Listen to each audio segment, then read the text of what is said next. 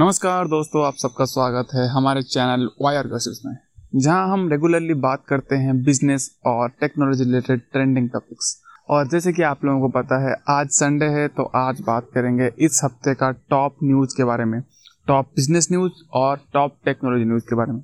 तो इस हफ्ते कुछ बहुत ही बड़े बड़े इवेंट्स हुए जो कि हमारे लाइफ को या फिर हमारे जो इकोनॉमी को अफेक्ट कर सकते हैं। तो इस हफ्ते जो टॉप 2 बिजनेस न्यूज़ है वो ये है कि जैसे कि हम लोगों को पता है, अगर आप स्टॉक्स में इन्वेस्ट करते हैं और आप स्टॉक्स न्यूज़ को फॉलो करते हैं, तो रिसेंटली आप लोग जरूर सुने होंगे जी के स्टॉक्स के बारे में। जी एंटरटेनमेंट के स्टॉक्स ऑलमोस्ट डबल हो गए कुछ ही हफ्तों में, मतलब 1-2 हफ्ते में ऑलमोस्ट डबल हो गए।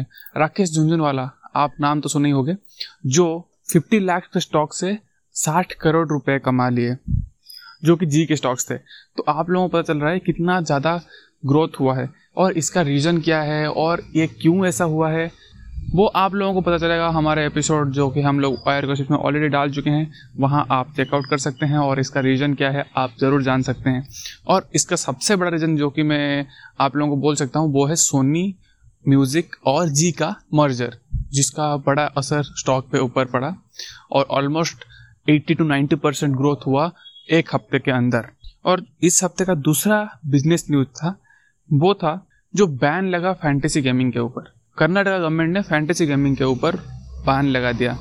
उनके हिसाब से ये जो फैंटेसी गेमिंग है वो बहुत ही एडिक्टिव है, बहुत जन इसमें बहुत ज़्यादा पैसा गंवा रहे हैं और ये बहुत ही एडिक्टिव है। इवन बच्चों लोग भी इसमें इन्वेस्ट करने लग गए हैं और बहुत उनका पैसा इसमें जाता है और ये एक तरह का बेटिंग ही है, तो इसको उन्होंने बैन कर दिया है। ये एक बहुत ही बुरा न्यूज़ था हमारा जो स्टार्टअप इंडस्ट्री है या फिर फैंटेसी गेमिंग का जो स्टार्टअप है उनके लिए, जैसे कि हमारा MPL, ड्रीम 11, माई 11 सर्कल और भी बहुत सारे गेमिंग ऐप्स हैं जिनको बहुत ज़्यादा बड़ा धक्का लगा है, क्योंकि ये सब कंपनी बेंगलोर में इनका एक बहुत ही बड़ा बेस होता है। और जैसे कि आप लोगों को पता है ये इंडिया में पूरा बैन नहीं हुआ है, ये सिर्फ कर्नाटक गवर्नमेंट ने बैन किया है, तो एक उन लोगों के लिए एक बहुत ही बड़ा प्रॉब्लम क्रिएट कर सकता है। और उन्होंने बस ऑनलाइन गेमिंग को या फिर ऑनलाइन फैंटेसी गेमिंग जो था या फिर ऑनलाइन बेटिंग को ही इलीगल बताया है, बट जो रेस कोर्स है या फिर ऑफलाइन बेटिंग अभी भी चल सकता है उनके हिसाब से।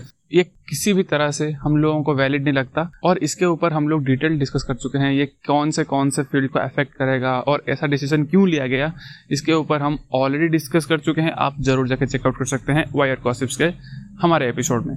और उसके बाद बात करते हैं इस हफ्ते का 2 टेक्नोलॉजी न्यूज़ जो कि बहुत ही सुर्खियों में रहा, जो कि हमारा लाइफ को इम्पैक्ट कर सकता। पहला जो हमारा न्यूज़ है वो है 5G के बारे में। जैसे कि आप लोगों को पता है अभी जितने भी कंपनीज हैं, फ़ोन कंपनीज, सब 5G फ़ोन लॉन्च कर रहे हैं, बट प्रॉब्लम यह है कि इंडिया में अभी तक 5G लॉन्च ही नहीं हुआ है। हमारे पास 5G फ़ोन तो है बट 5G सिम नहीं है, तो हम लोग 5G का बेनिफिट्स नहीं उठा पाते हैं।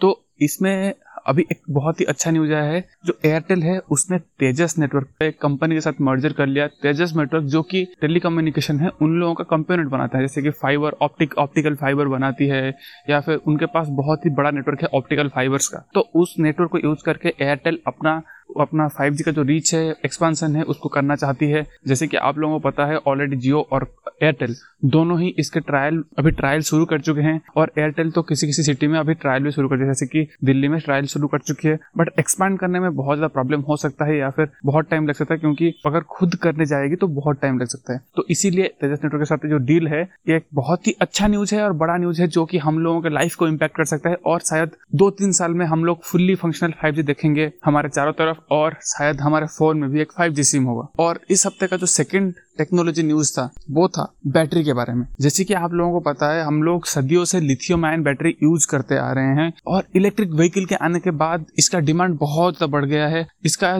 जो इवोल्यूशन है वो भी बहुत अच्छे से हुआ है। अभी जो लिथियम आयन बैटरी है वो बहुत ही पावरफुल है, बहुत ही कैपेबल है, वो बहुत टाइम तक आपका चार्ज स्टोर करके रख सकते हैं और बहुत एफिशिएंटली डिलीवर कर सकते हैं। बट द प्रॉब्लम इज जो लिथियम आयन है या फिर लिथियम है वो बहुत ज़्यादा कंट्री में अवेलेबल नहीं है, बहुत ही कम कंट्रीज में अवेलेबल है और ऐसा नहीं है कि बहुत ही ज्यादा अमाउंट में अवेलेबल है। तो इस लिथियम का जो अवेलेबिलिटी बहुत कम अमाउंट में है, तो ये जो प्राइस है उसको बहुत ज्यादा बढ़ा जाता है और इसका मैन्युफैक्चरिंग जो कॉस्ट है वो बहुत ज्यादा रहता है। इंडिया जैसे कंट्री जहाँ पे लिथियम बिल्कुल ही नहीं है, तो उन लोगों को ज्यादा प्राइस पे करना पड़ता है ये लिथियम आयन बैटरी के लिए। बट इसका एक अल्टरनेटिव सोल्यूशन निकल का है जिसको हम बोलते हैं सोडियम आयन। और जो सोडियम आयन है, सोडियम, उसमें जो सोडियम है वो बहुत ही रेडिली अवेलेबल है बहुत सारे कंट्रीज में, और इसका जो प्रोडक्शन कॉस्ट है वो लिथियम आयन से ऑलमोस्ट 20-30% कम है। और अगर हम एक्सपोर्ट चार्ज, इंपोर्ट ड्यूटी इसको हटा देते तो आराम से जो बैटरी का कॉस्ट है वो 50-60% रिड्यूस हो जाता है अगर हम यूज करते हैं सोडियम आयन। और ऐसा नहीं है कि सोडियम आयन आज की टेक्नोलॉजी है, बहुत ही पुराना टेक्नोलॉजी है,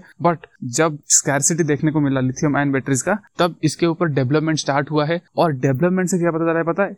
डेवलपमेंट से पता चला है कि इसका भी एफिशिएंसी ऑलमोस्ट लिथियम आयन के आसपास ही है और चार्जिंग टाइम भी आसपास ही है। तो हम लोग इसको एक बहुत ही अच्छा अल्टरनेटिव या फिर स्मार्ट अल्टरनेटिव की तरह यूज कर सकते हैं आगे आने वाले दिनों में। तो आप लोगों को शायद आगे आने वाले दिनों में इलेक्ट्रिक व्हीकल भी थोड़ा सस्ते में मिल जाए। तो दोस्तों, ये था इस हफ्ते का टॉप 4 न्यूज जिसके बारे में हम इंडिविजुअली एपिसोड बना चुके हैं। और अगर आपको जानना है इसके बारे में डिटेल में, आप जरूर चेकआउट कीजिए वायर गॉसिप, वहां पे आपको हर एक टॉपिक के ऊपर डिटेल एपिसोड मिल जाएगा। दोस्तों, आज के लिए बस इतना ही, फिर मिलेंगे नेक्स्ट एपिसोड में। तब तक के लिए थैंक यू।